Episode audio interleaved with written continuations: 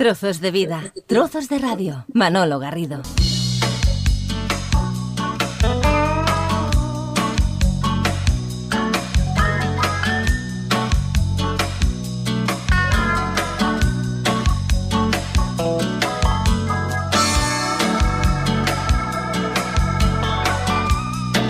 al son de esta parte final de una de las piezas del último de la fila, a veces se enciende. Saludamos a Javier Escorzo, es periodista musical y lo saludamos porque vamos a hablar del último de la fila, más concretamente de 10 canciones esenciales. Javier, ¿qué, está, ¿qué tal? ¿Cómo estás? ¿Cómo te va la vida? Todo bien, muchas gracias, encantado de hablar contigo. Decía que 10 canciones esenciales, claro, cuando uno tiene que hacer una selección de un repertorio tan extenso de este, de este grupo que, que, tampoco estuvo funcionando tanto tiempo, numéricamente, pero que sí que es cierto que con, una, con un trabajo tan, tan intenso, eh, la selección, Javier, ¿la hiciste por, por afinidad emocional, porque a ti te, te, recordaban distintos momentos, o un análisis crítico, crítico, aquello de decir esta canción es más representativa de este álbum o de este momento? Pues una mezcla de, ambos. Eh, en otros casos, eh, cuando hemos hecho listas como esta, igual me han pedido eh, canciones más desconocidas, las joyas ocultas de no sé qué grupo. Y en este caso fue un poco una mezcla de canciones que eran favoritas mías, importantes para mí, y luego también canciones que fuesen representativas del grupo, que fuesen muy conocidas. No, te decía que quizás en un futuro haya que hacer el de la, canciones menos conocidas. Pero bueno, en este caso fue una mezcla de conocidas y favoritas. Claro, esto es una publicación que forma parte de, un cuaderno dedicado, un cuaderno FM que dedicado a Manolo García y fue publicado en, eh, es decir, fue un trabajo que tú hiciste en agosto del año 18, creo quiero recordar, con la perspectiva del tiempo, ahora entramos en, cada una eh, de, las canciones, eh, Javier, la selección sería más o menos la misma, es decir, en, esos dos años eh, mm, tu perspectiva con respecto al grupo no ha cambiado, sigue siendo la misma, o sea, tus gafas, tu foco es, es, el mismo. Yo creo que sí, yo creo que sí. Mm, la idea de estas listas yo me la planteo como si, si hay que presentársela a alguien que no conoce el grupo, que no sabe nada del grupo. Eh, yo creo que en este caso podría hacerse una idea bastante general de lo que fue el último de la fila y lo, de que, lo que significó el grupo en la música española. Javier eh, Escorzo, como decíamos, periodista musical eh, y autor de un par eh, de, publicaciones que yo quiero significar, a ver si tenemos oportunidad, Javier, de, poder conversar sobre ellas en otro momento. La última que, se ha publicado es Valmoral Loquillo por un instante, la eternidad, ese repaso a todo cómo, cómo se cocinó el, álbum de, Loquillo, y, una, y, otra, otra publicación, un libro no menos interesante, que es una biografía de Miquel Erenchu, Diego Basayo, Duncan Du. ¿Eh? en este caso además con una, un trabajo realmente eh, potente como el de, el de Loquillo, pero quería aprovechar para poner ese titular y tiempo tendremos para mm, de, poder conversar en otro momento con Javier Escorzo, porque hoy lo que nos eh, ha convocado aquí es a deleitarnos con esta selección que ha hecho Javier de las 10 canciones esenciales del último de la fila. Mis defensas en los recodos de la angustia. Busco una mirada cada momento en todas partes. Mi vida no es de nadie, ni yo le pido a nadie nunca que haga algo que yo mismo tampoco haría sin dudarlo. Y solo sé que no puedo estar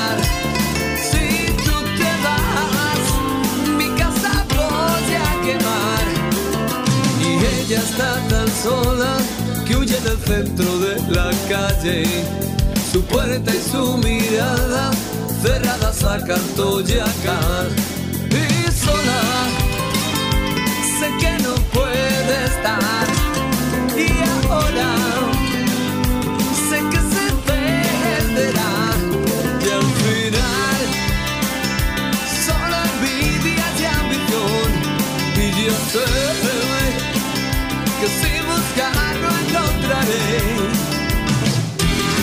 Esto forma parte del primer álbum, ¿no? Javier, es. es el famoso Loco de la calle. Arrancaste con esta eh, especialmente, ¿no? Sí, arranqué con esta por seguir un orden cronológico, porque es una de las canciones que a mí personalmente me gusta mucho y además eh, ese, ese, grito de abran paso, ¿no? creo que era una buena manera de iniciar el artículo y representativo del momento del tema de la fila en ese momento, ¿no? Un grupo que quería abrirse camino y que, que quería comérselo todo y, que al final lo hizo, ¿no? Que le rebosaba energía y, y por eso la elegí para empezar. ¿Crees que, mm, Javier, que marcaba un poco en ese momento el estilo, ese, ese, esas palmas, ese aire moruno, esa forma de cantar de Manolo con aire eh, de despeñaperros para abajo? Es decir, eh, era, un, elemento de, identidad propio que tenía el último en ese momento, ¿no? Sí, era una mezcla de muchas cosas, como bien has dicho, de cosas medio árabes, cosas. Eh, el cantar un poco aflamencado, una música con mucha energía eh, y al final yo creo que eso hizo una cosa muy, muy personal y muy distinta a todo lo que se estaba haciendo en España en esos momentos, eh, musicalmente hablando. Y que al final también hace que, al final en España ha habido cantidad de grupos buenísimos, pero son pocos los grupos que verdaderamente han, han acuñado algo propio, algo que, les identifique, algo especial, diferente. Y pues no sé, pues pienso en, Radio Futura con Mestizaje, en, Gabinete Caligari, Los Rodríguez con el Rock Torero. Eh, y el último de la fila, yo creo que esto que tenían, esta mezcla así de todas esas cosas, yo creo que les hace, en cuanto lo oyes, sabes que, sabes que son ellos, ¿no? Pues les distingue de cualquier otra. Este es El Loco de la Calle, como decíamos, eh, una canción que forma parte del primer eh, álbum del último de la fila, cuando la pobreza entra por la ventana, El Amor cuando la pobreza entra por la puerta, el amor salta por la ventana.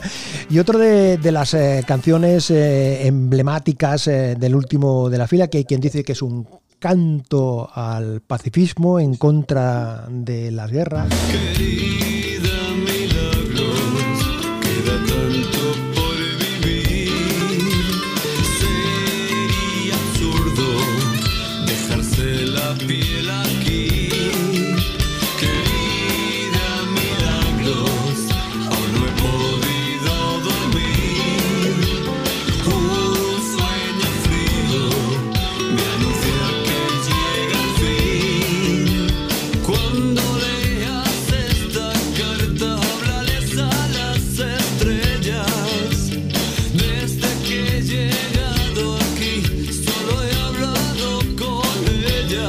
Parece fácil, ¿no, Javier? Coger una, una carta y cantarle, o sea, de esa letra hacer una canción, ¿no? O sea, parece sencillo, o sea, yo escribo una carta y de esa carta la convierto en, en canción, ¿no? Sí, yo creo que al final, eh, bueno, en general todas las buenas obras de arte y en este caso todas las canciones buenas cuando las escuchas yo creo que parecen sencillas, ¿no? Eh, no sé, eso que dicen que las canciones están por ahí, que los músicos las atrapan, ¿no? esta canción es como tan perfecta en su, melodía, en su letra, que, parece que solo tuvieron que cogerla y que, supongo que de sencillo no tendría nada. Manolo García, que además es de los compositores que siempre se ha, mm, eh, se ha destacado, a veces por esa forma un poco alambicada ¿no? de, relatar las, las historias, que son esas canciones que tienes que prestar atención, ¿no? Eh, me decía un, amigo, es que las canciones del último de la fila de Manolo García es como la serie El ala oeste de la Casa Blanca, ¿no? Tienes que estar muy pendiente de los diálogos porque hay mucho contenido en lo que están, en lo que están diciendo, ¿no? Y que piensas, dice, hombre, pensaba, el comparativo no, es, no está mal porque sí es cierto que las, las historias de, de Manolo no las pillas, o al menos yo, no las pillo al momento, son, son historias que tienes que volverlas a escuchar y prestarles atención y si tienes la, la oportunidad, como había antes, en, el vinilo o en, el CD que venían eh, en libreto con las, con las canciones, eso facilitaba el entendimiento.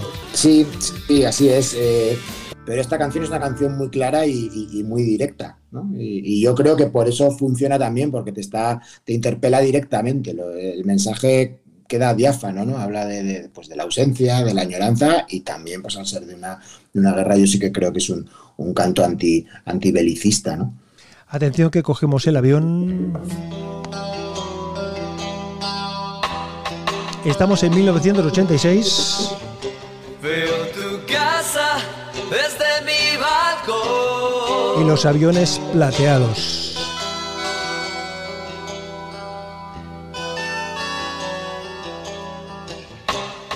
Chimeneas y tu ropa al sol. Aviones plateados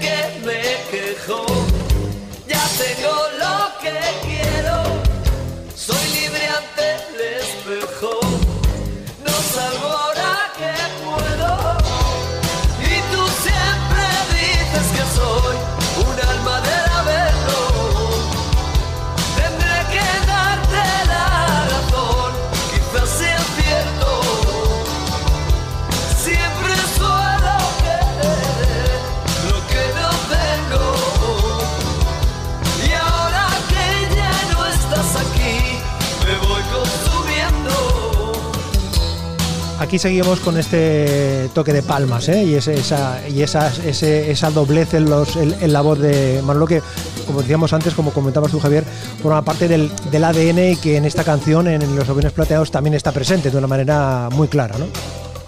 Sí, sí, sí, es la. Lo tenían eh, al principio, yo creo que fue la, la- la mezcla que, que crearon ellos. Y en esta es una de las canciones en las que, en las que eso se refleja muy bien. Las palmas, sin ser flamenco, por supuesto, porque no es flamenco, pero esa fusión que, funcionaba también. ¿Tú crees, Javier, que eh, la trayectoria del último de la fila mm, hubiese sido otra si se hubiesen amoldado más a las, eh, mm, las indicaciones o a las pretensiones de las compañías eh, discográficas del momento? Recordemos que los primeros, eh, estos primeros álbumes que estamos escuchando era de una, de una discográfica pequeña que había en Barcelona que se llama PDI que era la herencia de Erixa, de una compañía que fue muy importante en los años 60 a la hora de impulsar la, nueva canción, hasta que luego ya se fueron adentrando en otras, en otras compañías como la EMI, etcétera, etcétera. Eh, ¿Crees, Javier, que esa, esa independencia de las discográficas les sirvió a ellos, independencia relativa, ¿no? Pero les sirvió a ellos para, para mantener su estilo propio? Sí, yo creo que sí. De hecho, como me preguntabas si se hubiesen amoldado, si hubiese sido diferente, pues posiblemente sí que hubiera sido diferente, pero posiblemente también eh, ahora no estaríamos hablando de ellos. Si digamos que hubiesen quitado las aristas que hacían de su música algo personal y le hubiesen hecho algo más, más, más estándar, ¿no? Efectivamente estos pri- primeros discos salieron con Independiente, ellos viajaban a Madrid, tú lo sabrás eh, perfectamente, y presentaban sus canciones a las compañías, pero no mostraban interés porque estaban en, a otra cosa, ¿no? Eh, Lo que se llevaba en aquel momento era otra cosa.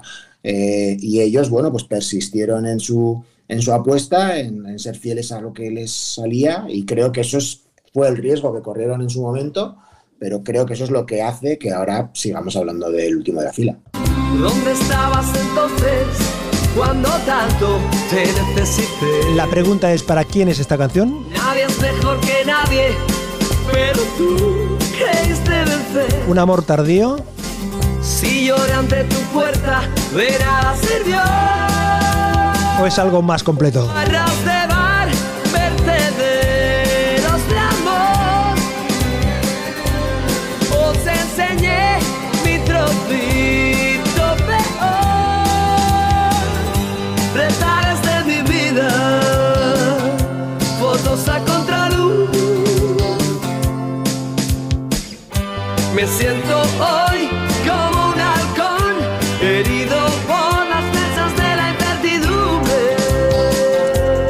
Javier Escorto, tú que eres un experto en lo que estamos hablando de las canciones del último de la fila. Eh, El origen, el destino de esta canción es, es una historia de amor, una historia de desamor, es una historia eh, de relación eh, empresarial, de relación de otras características. Eh, todo lo que se cuenta, todo lo que se dice de, en torno a esta canción. Pues eh, mira, esta canción yo creo que es un buen ejemplo de lo que decíamos antes, de que la letra es lo suficientemente abierta como para que cada uno le dé su propia interpretación, a diferencia, por ejemplo, de, de Querida Milagros.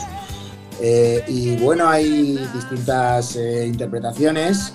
Yo creo que ellos nunca han, sido demasiado claros a la hora de, de, descifrarla, pero yo soy de los que piensa que es una canción que va dirigida a, las compañías discográficas que, les despreciaban en cierta manera eh, cuando no les fichaban o que no les daban muchos medios para, para grabar su música cuando, cuando ya tenían un contrato.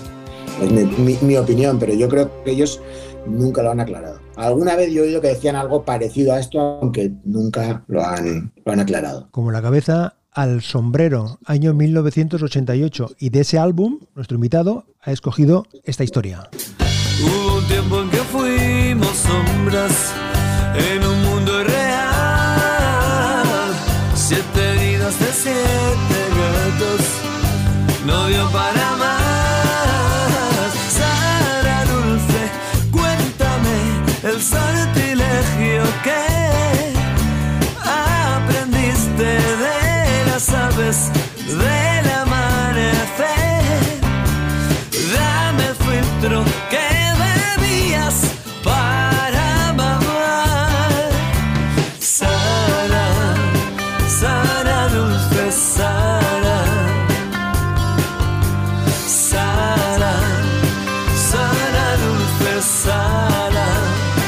Este artículo de las 10 eh, eh, canciones esenciales del último de la fila hace referencia, Javier, que esto forma parte del tercer eh, álbum, ese tercer álbum que siempre se considera como el definitivo, ¿no? donde se, se consolida un artista o ahí empieza a flaquear.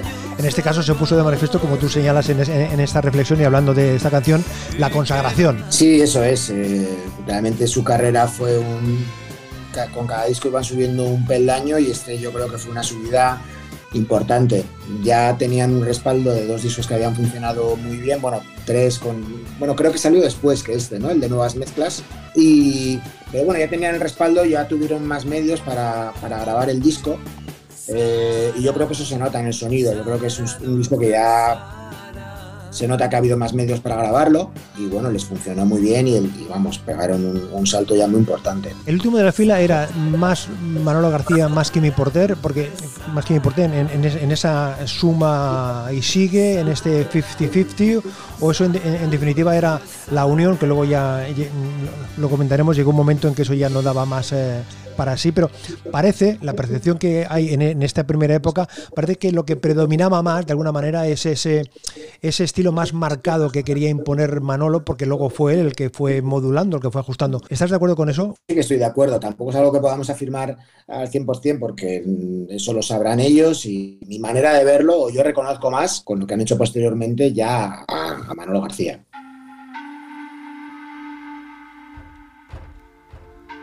Estas entradas de las canciones del último de la fila, que a veces pasan desapercibidas.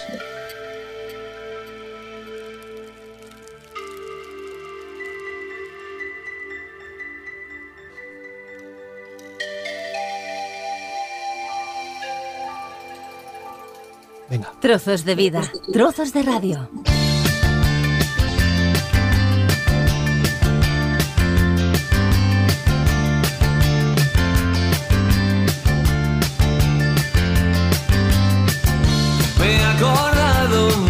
Muchas veces de ti.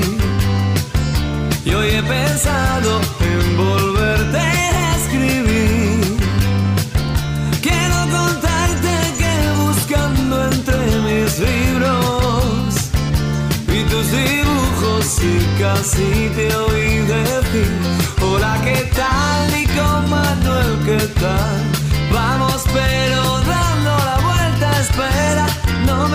me cojas aún, que está mi madre en el balcón. Esta sí que es una de las letras un poco singulares, ¿no, Javier? Porque sí, tienes que prestarle sí, un poco de atención para entender qué tipo de relación, qué es el itálico Manuel, exactamente de qué están sí. hablando, qué, quién es la madre, quién, de quién es la mano, de quién es el otro, ¿no? Sí, totalmente. Y yo creo que mete palabras que posiblemente para él, eh, él, es el único que, porque está claro que son palabras que pertenecen a conversaciones que ha tenido él o a cosas que ha hablado su gente, con quien se desarrolla la canción. Eh, pero sin embargo, la, la magia que tiene esto es que tú sin saber exactamente qué es lo que quiere decir, funciona perfectamente. Compartiendo las 10 canciones eh, esenciales, eh, la selección que ha hecho Javier Escorzo, de esta historia mm, que estamos eh, escuchando, del llanto de pasión, como la cabeza al sombrero, a una canción que a mí, la verdad, Javier, he de decirte que me ha sorprendido en la selección. Vuela el viento,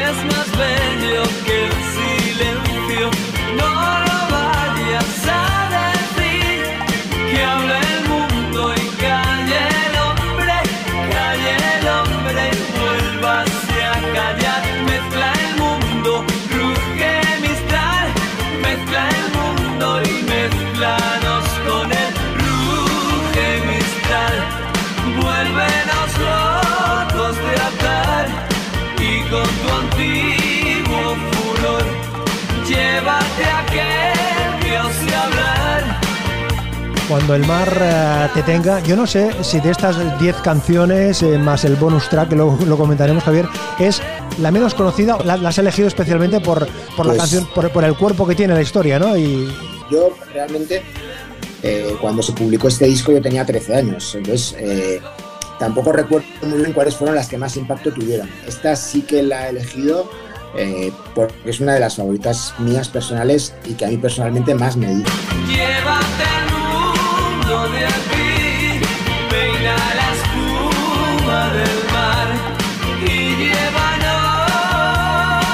Esto forma parte de un álbum que apareció en 1990, eh, cuando Javier Escorzo tenía 13 años, como lo comentaba él. Nuevo pequeño catálogo de seres y estares que fue, mm, sería, no sé si es el primer álbum, pero de los primeros álbumes que grabaron ya directamente con la EMI, ¿no? Ya llegaron a un acuerdo con la, no sé si el primero, pero de, los primeros. que, el primero, sí. El, primero, pero, pero con su paraguas, es decir, que ellos eh, lo, controlaban todo, desde el aspecto gráfico, el es decir, me da la impresión de que ellos iban allí, este es el disco, estas son las canciones, lo publica y me lo distribuye. eso es, y, eso que algo parece, está mucho más... Eh, estamos mucho más habituados a ello porque hay muchos grupos que, que lo hacen, pero que en este momento no era para nada algo, algo normal, ¿no? Esta vocación independiente, ¿no? De, hacerlo todo, todo, todo ellos, es algo en lo que fueron pioneros. Saltamos al año 1993.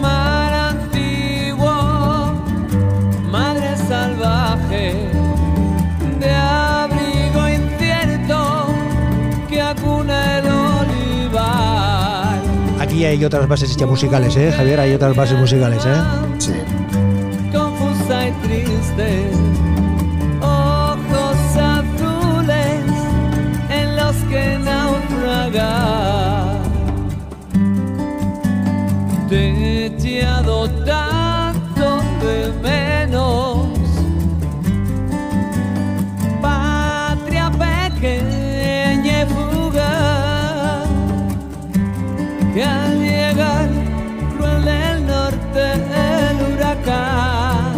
La reseña que haces de esta canción eh, señalas que precisamente es que es de los momentos eh, cuando se nota que hay más medios para la grabación y quizás aquí es cuando ya se va escenificando ese, ese cambio, ¿no? ese break que hace a iniciativa de Manolo García cuando ya empieza a introducir otros elementos y va dejando atrás eh, esa otra etapa más, más aflamencada, más moruna. ¿no? Sí, totalmente. O sea, eh, al final yo creo que el grupo tiene una, evolución muy, muy clara y aquí efectivamente ya no queda nada de, ese que había al principio, ¿no? De esos toques medio flamencos, medio árabes, eh, esa energía también casi punk, ¿no? De los primeros discos, tal. Aquí ya es una cosa eh, más tranquila, muy preciosista, unos arreglos espectaculares, ¿no? Y esta canción es buen ejemplo de ello, hasta el punto que está esta canción con letra y la canción funciona sola y, es tan, tan, tan hermosa que también hay una versión instrumental, ¿no? En la que escuchas ya sin, el, sin distraerte con la letra, por así decirlo, la propia música, lo, lo grande que es esta canción. Sí, es que, claro, me estaba acordando de, esa versión instrumental que cuando, la cuerda pues, está, está, presente siempre, ¿no? Pero cuando oyes, la, como, como, como Javier, cuando oyes la versión instrumental, claro, eh, la, fuerza que tiene eh, el arreglo de cuerda ahí es absolutamente eh, tremendo.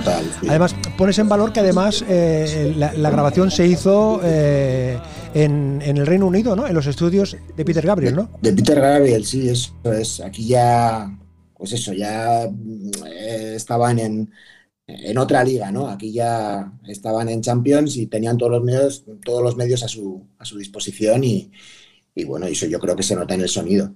Vamos a Castellón, vamos, venga. Mi primo que tiene un bar desde siempre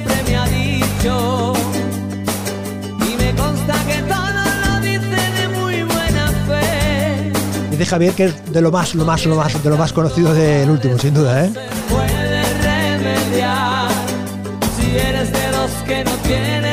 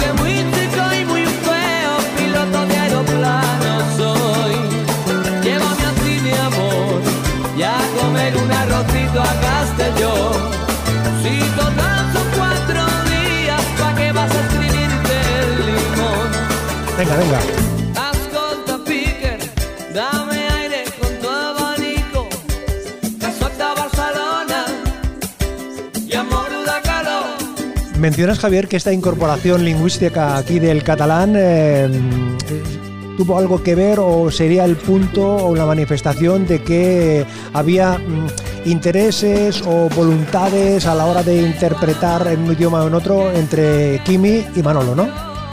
Sí, eso es. Eh, cuando yo esto solo escuché a Manolo García, que aquí ya pues digamos que sus caminos empezaban a, no, sé si a separarse ya, o, y que Kimi sentía esa necesidad de, pues de expresarse en catalán y sin embargo Manolo no. Y entonces que aquí esa inclusión de esas frases, esas palabras en, catalán, fueron como una especie de guiño que le tiró, ¿no? Pues, pero bueno, ya se veía un poco que, empezaba a mirar hacia lados, no sé si opuestos, pero sí diferentes. Eh, ¿Fue, ¿Fue, el momento más mm, de, mayor popularidad, tú crees, del último en este momento? Yo creo que sí, y por ejemplo yo sí que tengo ya conciencia, no sé si adulta, pero vamos, ya, ya, ya sí recuerdo perfectamente este disco y, concretamente esta canción yo recuerdo que sonaba en todas partes, o sea, yo ya pues eh, salía por ahí, yo me acuerdo que te entrar, en cualquier bar que entrabas ponían esta canción, o sea, esto, esto fue un, auténtico bombazo. Sin embargo, yo creo que a pesar de ello, ¿no? que muchas veces eh, la gente suele casi aborrecer ¿no? las canciones de sus grupos favoritos que han sonado mucho, ¿no? Sin embargo, yo creo que esta canción, aparte de que, o sea, a pesar de que todo el mundo la conoce y todo el mundo la ha oído un millón de veces, yo creo que sigue teniendo el, pellizco y, el hechizo, ¿no? Me sigue pareciendo una gran canción. Llévame con mi corazón, yo suelo ir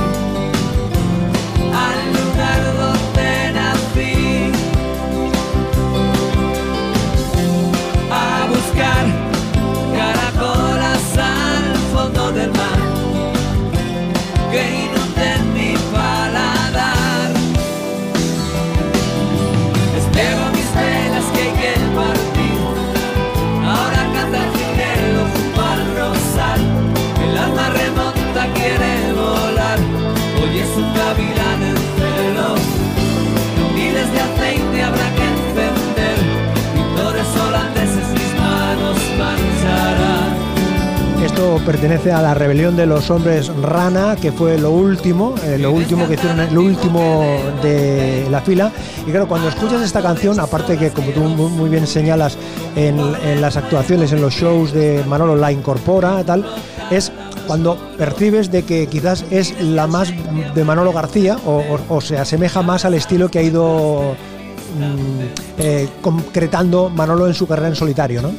Sí, yo creo que sí, yo, yo creo que sí. Al final ellos, mm, eh, hay otros grupos que igual eh, han seguido una línea con más saltos entre estilísticos entre un disco y otro. Sin embargo, yo creo que la evolución del último de la fila es muy coherente y si tú ves vas escuchando los discos en orden cronológico, la vas entendiendo, ¿no? Yo creo que este disco eh, hace de puente entre el último de la fila y, la carrera en solitario de Manolo. Y en esta selección que ha realizado para la revista FM Javier Escorzo, la verdad es que hay lo que él denomina un bonus track, que la verdad es que es una.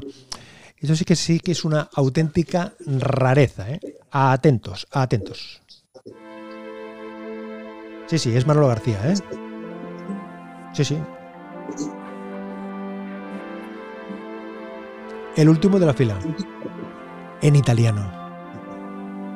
A ver cómo suena. Tela, colori e si può cominciare. Carta, inchiostro, paesaggi da rubare. Ritrovare il mondo mio dove il tempo ormai più senso non ha. Libro, nuvola,